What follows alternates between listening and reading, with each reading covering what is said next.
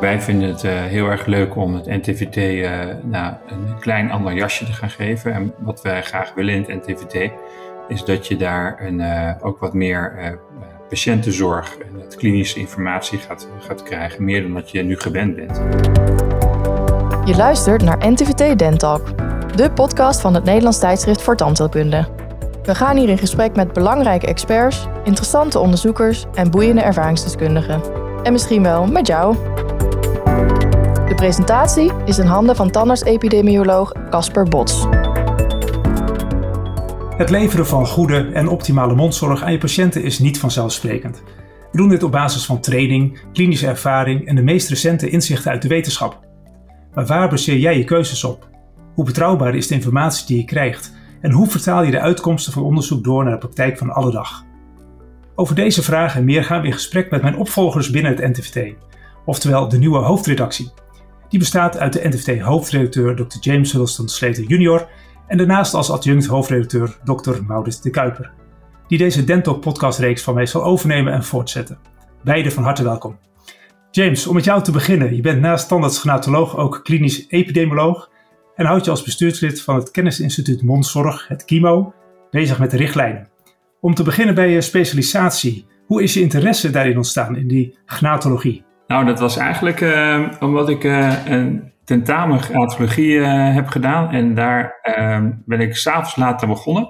Ja. Ik heb de hele nacht doorgewerkt samen met mijn collega Alexander Heggie. Die is nu inmiddels kaakchirurg in Australië. Ja. En s ochtends om half negen hebben we dat examen gedaan. En alles, alles, alles op alles gezet. En nou, ik had daar een vijf en een half, een zes voor, denk ik. Net hakken over de sloot. Maar dat vond ik eigenlijk jammer. Want uh, ik uh, dacht, ja, ik vond het wel een leuke, een leuke stof. Ja. Om uh, iets meer over te weten. Maar omdat ik zo, zo eigenlijk slordig ben omgegaan met dat tentamen, heb ik dat eigenlijk altijd jammer gevonden. Ja. En um, toen ben ik naar de vakgroep orale functieleer gegaan en gevraagd om een studentassistentschap. Dus je had eigenlijk spijt ervan. Dus je bent spijt, met spijt begonnen. Ja. Ja, misschien zeg ik wel van je fouten leer je. En dit is wel duidelijk een leerpunt voor mij geweest. Want ja. uh, daardoor heb ik dat studentassistentschap uh, uh, gekregen. En ben ik dat gaan doen. En ik heb ook eerlijk opgebiecht bij de hoogleraar. Dat is ook mm -hmm. wel grappig. dat ik inderdaad op deze manier... Het had me wel eens gevraagd, joh... Waarom heb jij waarom heb je eigenlijk zo'n laag cijfer gehaald voor het tentamen van ons? Oké. Okay. Dus dat heb ik het uitgelegd. En, uh, nou, vanuit de studentassistentschap uh, uh, heb ik een artikel geschreven voor NTVT. Ja. Um, in die tijd kon je, een, kon je natuurlijk een afstudeerscriptie schrijven. Maar um, we hadden bedacht dat we dat, we dat via een, een, publicatie NTVT wilden gaan doen. Oké. Okay. En op basis daarvan ben ik eigenlijk verder gegaan met een promotietraject. Ja. Hetzelfde onderwerp. En tijdens het promotietraject uh, heb ik uh, de specialisatie, of de differentiatie moet ik eigenlijk zeggen, uh, gnatoloog heb ik afgerond. Mm -hmm. En ja, op ACTA was daar nog geen echte erkende opleiding voor. Dus um, ik moest, om dat te kunnen halen, moest ik naar Groningen, naar Boudewijn Stegen gaan, de voorzitter van het Consilium Gnatologicum. En ik moest daar bij hem examen doen. Op zijn ja, dus vanuit Amsterdam naar het noorden toe daar examen gedaan. Ja, ja, ja met Boudewijn. Ja, dat, was, uh, dat, was, uh, dat was het eigenlijk. En uiteindelijk is dat, uh, is dat goedgekeurd. En was ik gnatoloog. Dus de, de kiem is gelegd tijdens dat, die, die, die ene nacht eigenlijk. Heel ja, tijdens de ene nacht, ja. Heel hard doorwerken. Heel veel koffie drinken. Oké. Okay. en uh, Maurits, jij hebt tandheelkunde in Groningen gestudeerd. En daarna onderzoek gedaan naar de levensduur van endodontisch behandelde gebitselementen. wat waren nou de belangrijkste conclusies van je onderzoek? Ja, klopt. Ik ben eigenlijk na mijn studie blijven hangen uh, in Groningen. Ik kom oorspronkelijk uit Limburg, dus ik ben ook een beetje uit de route geraakt. Oké, okay, uh, allemaal naar het noorden gestuurd. Ja, of geleid ja. misschien. En, en ja, dat geldt ook voor James, denk ik. We wonen er nog steeds met plezier. Ja, ja mijn onderzoek werd mijn uh, interesse voor onderzoek eigenlijk gewekt tijdens mijn scriptie. die heb ik geschreven bij Marco Gresnicht. En toen dacht ik, hé, hey, dat onderzoek dat smaakt wel naar meer. Ook omdat ik nog niet helemaal klaar was uh, met leren. En ik denk dat ja. dat ook wel iets uh, is uh, wat, wat past binnen deze functie die we nu gaan bekleden.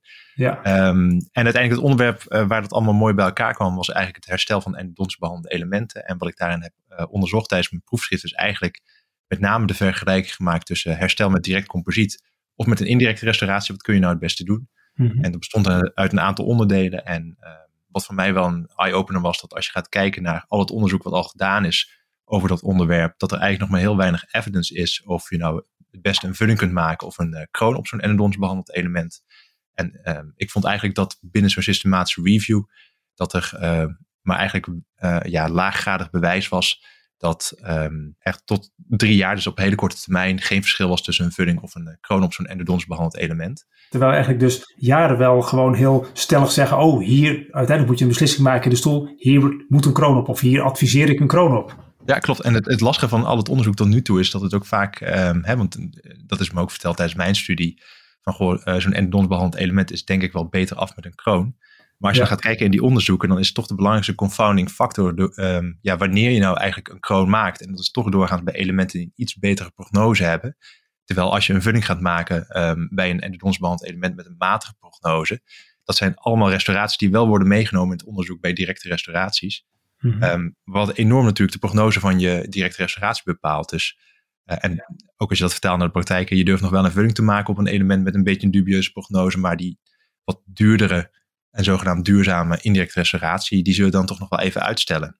Ja. Uh, een ander aspect waar we ook naar hebben gekeken is um, eigenlijk hoe goed doen nou endodontisch behandelde molaren net die eigenlijk al met 1-0 achterstand de praktijk binnenkomen. Dus we hebben uh, mm -hmm. bij collega's gekeken die echt gespecialiseerd zijn in wortelkanaalbehandeling. Van goh, die molaar met die DTB uh, 2 of 3 scoren, hoe goed doet hij het nou uh, op de middellange termijn? En vonden eigenlijk dat uh, ze best een goede overlevingskans hadden na, na zeven jaar. Dus dat lag zo rond de 92 procent. Ja, en Maurits, dat was dus gewoon een element wat heel goed, heel goed endodontisch behandeld was door een ja. uh, top endodontoloog. Gewoon gevuld met regulier vulmateriaal. Ja, dus ze, ze, ze, kwamen van alles binnen. Hè. Dus we keken met name naar um, de endodontische molaar als geheel. Um, ja. Maar de endodontische behandeling was complex. Dus die had een DTB-score uh, B2 ja. en B3. Dus waar kun je dan aan denken? Een afgebroken instrument, een ledge, uh, een ja. perforatie. En zelfs in die gevallen, hè, waarbij je eigenlijk de worst case scenario hebt, dan vonden we nog steeds um, een uh, overlevingskans van 92%. Dus dat vond ik eigenlijk een hele mooie, mooie score. Ben je daardoor ook zelf terughoudender geworden met het maken van kronen in de dagelijkse praktijk? Nu je deze kennis zo in je hoofd en in je hart meedraagt? Nou, ik denk in die zin, hè, uh, er wordt ook wel eens gezegd, de kroon is dood. Nou, daar ben ik niet helemaal mee eens. Uh, ik, ik, bekijk het veel meer vanuit de vorm. Ben ik in staat om direct in de mond de vorm van zo'n element nog te herstellen? En uh, ik weet inmiddels dat, wat ik kan. Ik ben en, ook wel een stuk handiger geworden tijdens mijn promotietraject. Dat was ook een van de, de doelen die ik had. Ik wil niet alleen maar een promotietraject doen voor het onderzoek. Ik wil zelf ook handiger worden. En nou ja, dan is ook dit onderwerp echt bij uitstek geschikt. Want het zijn elementen met een grote erfenis uit het verleden. De outlines liggen diep, dus je moet wat kennis uh, opdoen over hoe ga je om met het tandvlees. Ja. Um, maar ook hoe ga je nou van zo'n molaar waar niks meer staat, ga je toch een hele grote vulling maken die enigszins nog lijkt met goede contactpunten. En ik weet wel inmiddels waar die grens voor mij ligt. Okay. En dat neem ik zeker mee. Ja, dus dat is, en dan denk je aan concaviteit of zo, tussen de ja. 6 en de 7. En kan je dat met wichtjes of bandjes enzovoort uh, goed krijgen. Ja. Oké, okay. interessant. En um, James, even terug. Je bent ook uh, bestuurslid bij het uh, KIMO.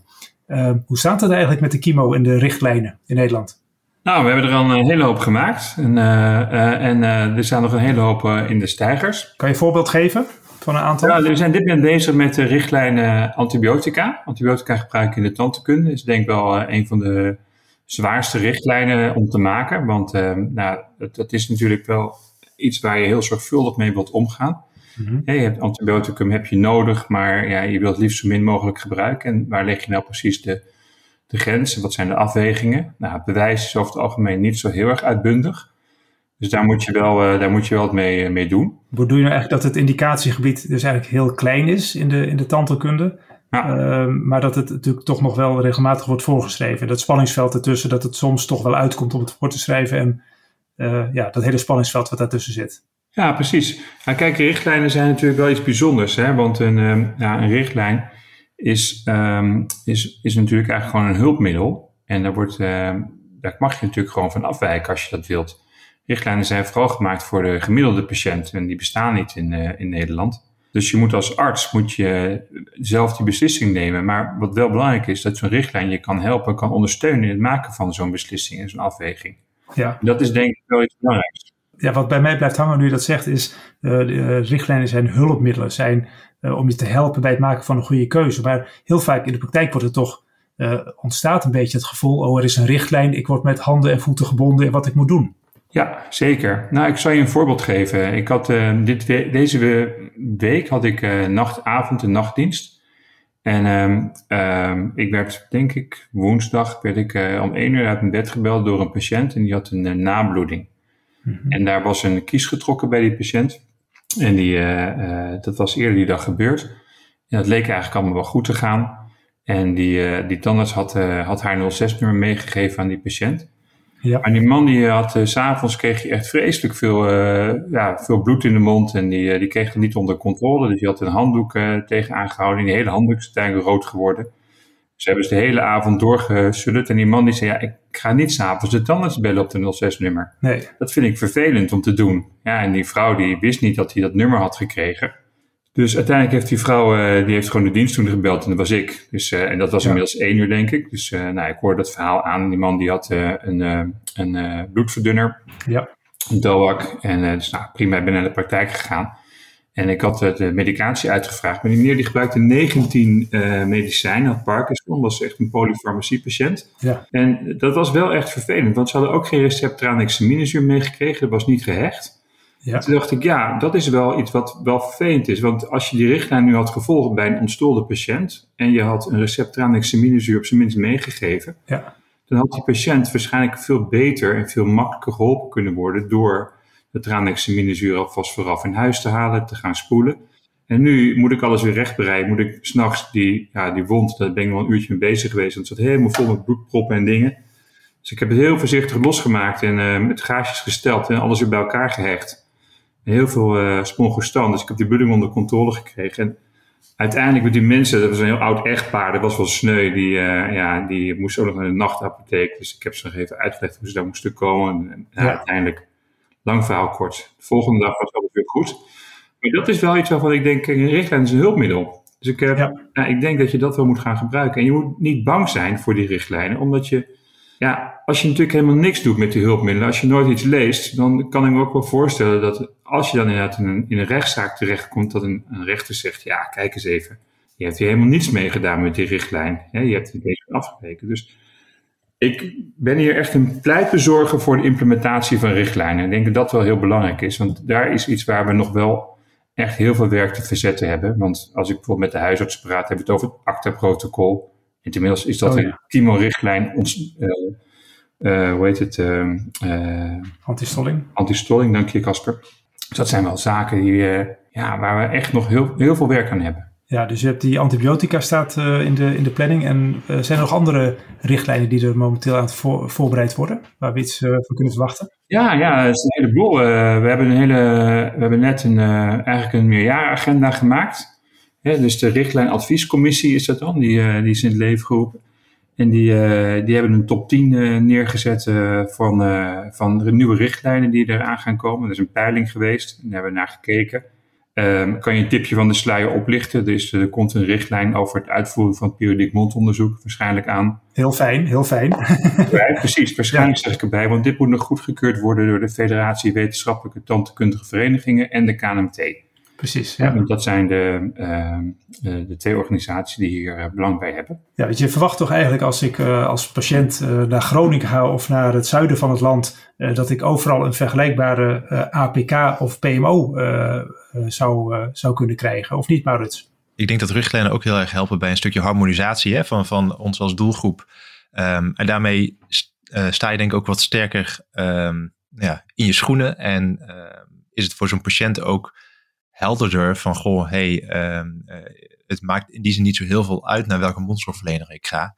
Ja. Um, de, er zijn gewoon uh, richtlijnen en afspraken vanuit de hele beroepsgroep, waardoor ik een optimale zorg ontvang. En uh, ik denk dat het enorm helpt bij wat risicovollere behandelingen, zoals de behandeling die net James omschreef, waarbij je toch met simpele middelen ernstige complicaties kunt voorkomen.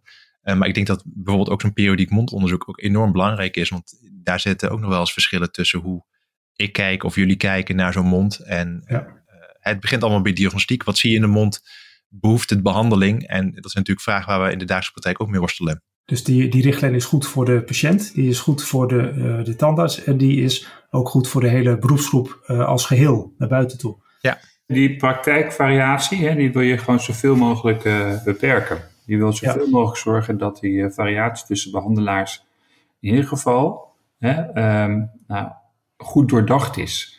Want het is natuurlijk prima als je een klein beetje afwijkt van zo'n richtlijn, maar dan moet je het motiveren. Hè? Want je kunt voor je individuele patiënt best een beslissing maken door te zeggen, nou weet je, in dit geval vind ik het echt volstrekt onlogisch om dit te gaan doen. Hè? Dat kan me bijvoorbeeld zorgen, voorstellen dat je zegt bij een hoogzwangere patiënt dat tranexaminezuur, hè, dat vind ik vervelend, dan moet die patiënt niet per ongeluk doorslikken, dat zou erg vervelend kunnen zijn. Hmm. Dus daar niet, nou ja, prima, dan, dan motiveer je dat en dan, dan is dat gewoon helemaal zo. Maar het moet wel echt, echt je, je, je helpen. En ik zie dat er bij heel veel tandartsen daar echt wel een, ja, een beetje een angst bestaat voor uh, kleine. Ja. Ze zijn natuurlijk een beetje bang voor jurisprudentie. Hè? Ehm, dat van als ik dit niet doe, en ehm, het, het, gevaar zit er denk ik ook een beetje in hoe we ermee omgaan. Uh, dat je denkt van ja, weet je, die richtlijn is een kookboek, daar moet ik me aan houden, want anders um, krijg ik misschien later gedoe mee. Um, maar ik, ik sluit me precies aan bij wat James zegt. Je moet er nog steeds gemotiveerd over nadenken. En ook als je gaat kijken naar uh, het onderzoek, hè, het gemiddelde zit vaak niet in de stoel. Uh, dus je kunt er echt wel gemotiveerd van afwijken. Uh, en uiteindelijk doe je alles in samenspraak met die patiënt als jij jouw keuzes goed uitlegt, dan snapt die patiënt het ook. En natuurlijk kan er altijd wel een complicatie optreden die je als mondzorgverlener liever niet had willen hebben. Maar ik denk wel dat de patiënt, als je die meeneemt in je beslissing en je, je besluitvorming, dat de patiënt ook wel aan jouw zijde komt te staan. En dan is het de vraag ook in hoeverre er altijd nadelige gevolgen zijn voor jou als mondzorgverlener. Ja, dus het is overwegend positief en je hoeft niet bang te zijn. Het is juist een hulpmiddel waarmee je iedereen uh, kan helpen. Maar dat blijft toch wel natuurlijk uh, blijven twee dingen hangen. Eén, wat mij betreft, hoe, ja, je moet wel kennis nemen van zo'n richtlijn. Als je natuurlijk die richtlijn helemaal nooit leest, dan weet je ook niet, dat kan natuurlijk een tactiek zijn om er niet mee te bemoeien. Maar het is, je hebt je moet het wel tot je nemen. En uh, hoe doe jij dat, uh, Maurits, dan? Hoe, hoe, neem jij die richtlijnen tot je? Zit je iedere dag op de Kibo-website? Oh, sorry James. Ja, ik moet je wel een beetje onderbreken, want jij schetst alsof die richtlijnen inderdaad een document van 180 pagina's zijn. En dat zijn ze ook, hè, want er zit heel ja. veel, heel veel uh, uitwerking zit erbij. Ja. Maar voor, voor alle tandarts is er eigenlijk een, een korte samenvatting geschreven. Weet je? En die, die kun je gewoon lezen en dan ben je eigenlijk al bij. Ja, maar dan ga ik toch even vragen hoe Maurits dat doet. Maurits, hoe doe jij dat? ga je naar de Kimo-website en download je alle samenvattingen? Ik wel de hele richtlijn wel. ik moet wel zeggen, ik, ik ben wel iemand die graag de richtlijn gewoon in zijn geheel leest. Um, okay. Maar uh, bij mij is het ook soms een blinde vlek over wat er dan allemaal gebeurt of wanneer iets nieuws uitkomt. En uh, dat is dan het voordeel dat ik nu met James in de hoofdredactie zit, dat ik daar wat makkelijker ja. van op de hoogte word gehouden. Maar ik moet eerlijk zeggen dat als je gaat kijken naar hoeveel mailtjes ik krijg of herinneringen of reclame als er weer een nieuwe richtlijn uitkomt, hè, van, uh, toch, uh, van ja, volg hier de, de e-learning over de nieuwe richtlijn, dan is die toe, informatie best wel makkelijk toegankelijk. En sowieso die samenvatting is ook heel erg makkelijk om te lezen. En ook als je gaat kijken naar die Kimo-website, dan heb je ook een aantal uitgangsvragen waar je heel makkelijk antwoord krijgt eigenlijk. Wat staat er nou in die richtlijn en wat kun je daarmee in de praktijk en hoe vertaal je dat nou? Ja, wat, wat ik zelf vaak doe, bijvoorbeeld bij die richtlijn van de derde molaar. Uh, vaak helpt het ook om aan de patiënt uh, iets te laten zien. Dan ga ik samen met die patiënt die, richt, die richtlijn van de derde molaar, dat hele stroomdiagrammetje even bekijken. Zij zijn heel vaak blij met de uitkomst dat die derde molaar kan blijven zitten. Dus vaak is het goed, uh, goed nieuws. En ook als het slecht nieuws is, helpt het ook om het te onderbouwen. En dat geeft toch wel maakt het gesprek wel een stuk makkelijker, merk ik, met die derde molaar. Dus die, ik heb die zelf geplastificeerd in de la liggen. Maar het gebeurt ook wel eens dat ik gewoon even op de website intoets NTVT, derde molaar, of chemo, derde molaar. En dan zit je ook binnen no time zit je bij die, bij die richtlijn.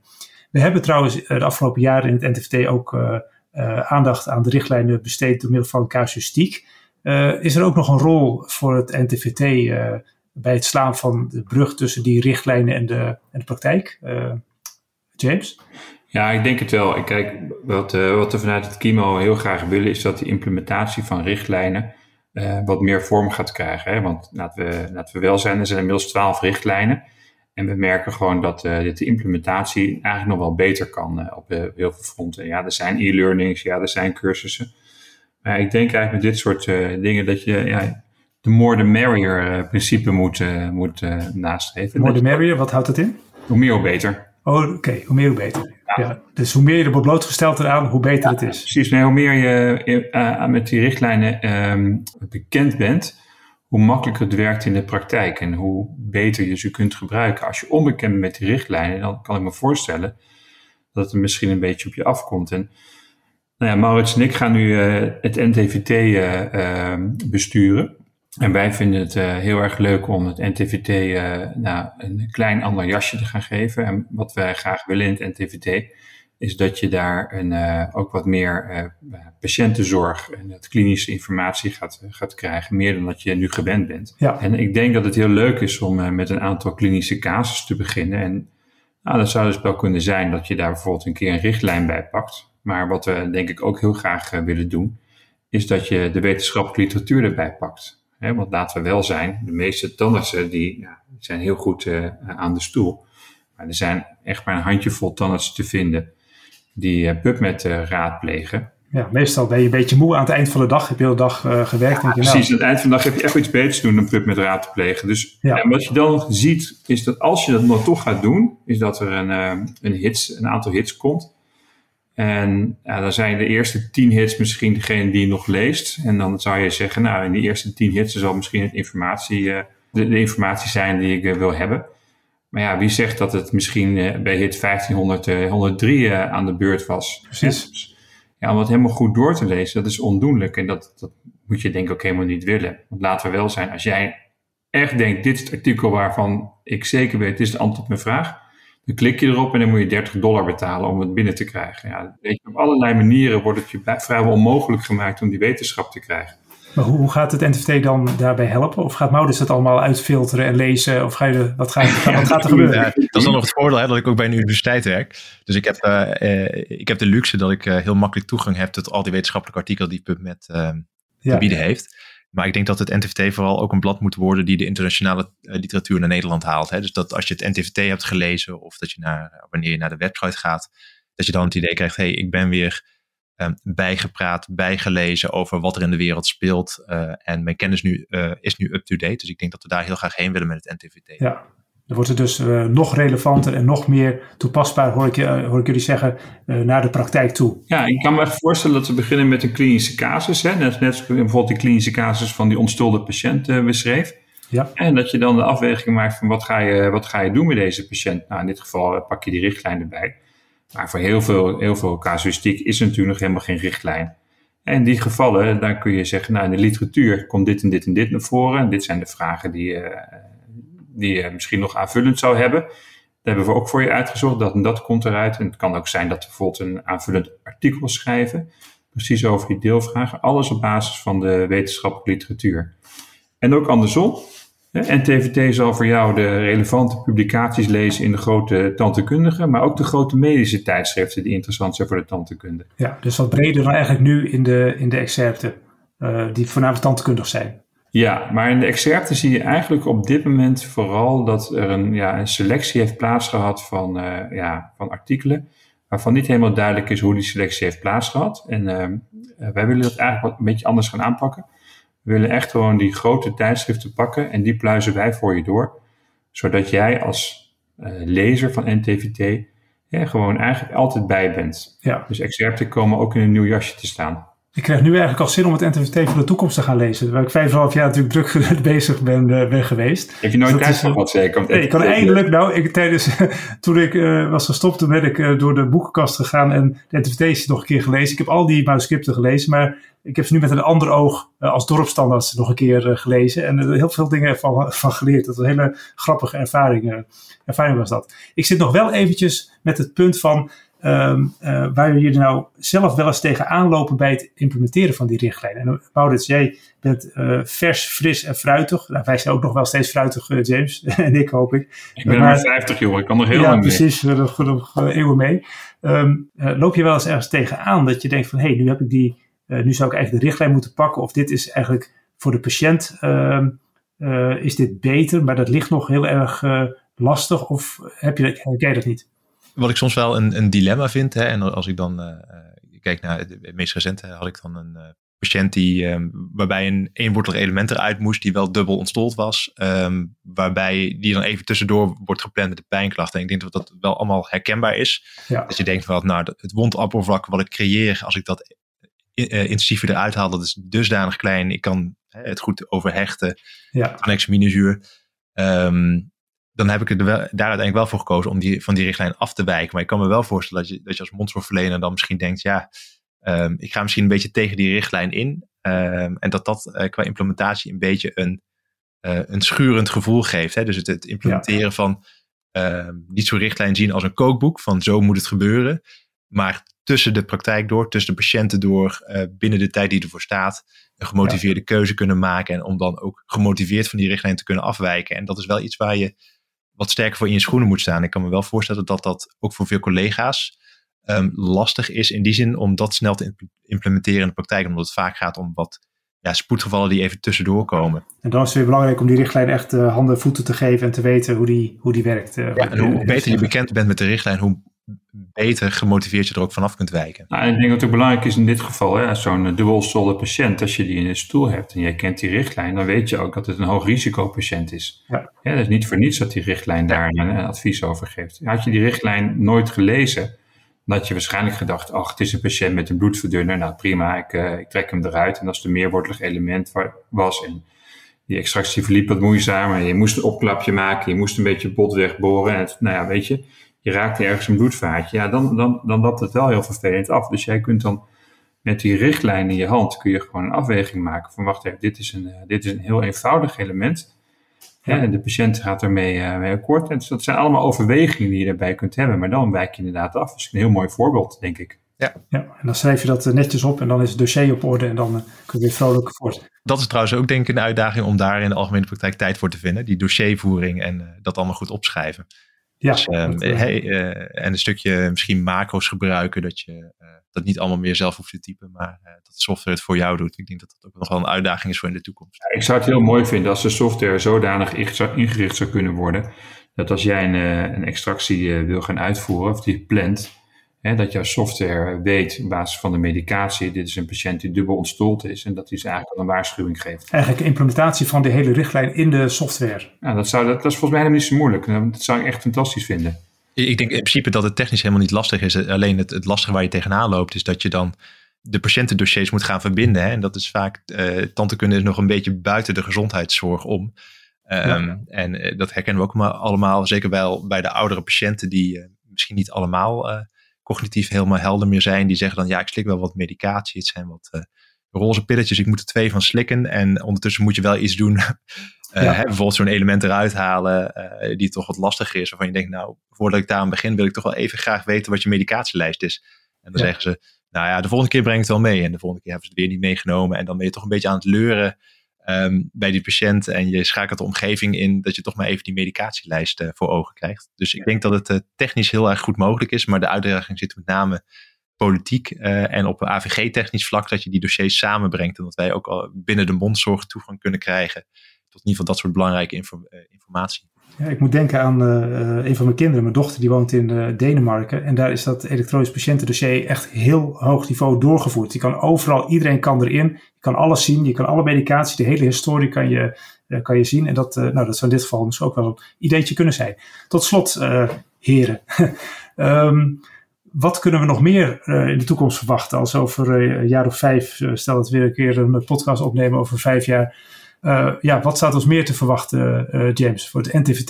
Nou, voor het NTVT uh, gaat er denk ik wel een hele hoop veranderen. We zijn bezig om layout te ontwerpen. Dus dat, is iets wat we, wat we willen gaan doen. Dus hij gaat er anders uitzien. Um, maar ik denk dat de belangrijkste, de belangrijkste verandering is ntvt.nl, de, de digitale databank. Kijk, NTVT is nu een papieren tijdschrift. Hè, en we zijn deze podcast aan het opnemen en natuurlijk zijn er ook webinars. Maar NTVT um, ja, moet denk ik ook een, uh, een beetje meegaan met, uh, met de tijd. Dus wij, uh, wij willen een kennisplatform gaan maken waarbij als jij vragen hebt over een bepaalde procedure, een ingreep, dan zie je vaak dat met name jongere collega's, studenten, dan even eh, op een telefoon eh, YouTube eh, intypen en even kijken hoe je dat dan precies moet doen. Een klein flapje of weet ik veel wat je opzoekt. Maar die informatie die op YouTube staat, die kan goed zijn. Dat kan ook informatie zijn die bijvoorbeeld gesponsord wordt door een, door een groot farmaceutisch bedrijf, hè, waar een bepaald middel moet gebruiken. Maar één ding weet je vrij zeker, het is zeker niet peer-reviewed. En het is uh, waarschijnlijk ook niet evidence-based wat erop staat. En dat is nou net eigenlijk de, de kernwaarde van NTVT. NTVT is een peer-reviewed tijdschrift. Maar we willen die informatie, die, kennis, ja, die kennisdatabank ook gaan opzetten. En dan willen we bijvoorbeeld bij uh, artikelen ook how-to filmpjes gaan maken. How-to uh, instructies. Dus als jij een flapje wil doen of weet ik wat je gaat doen.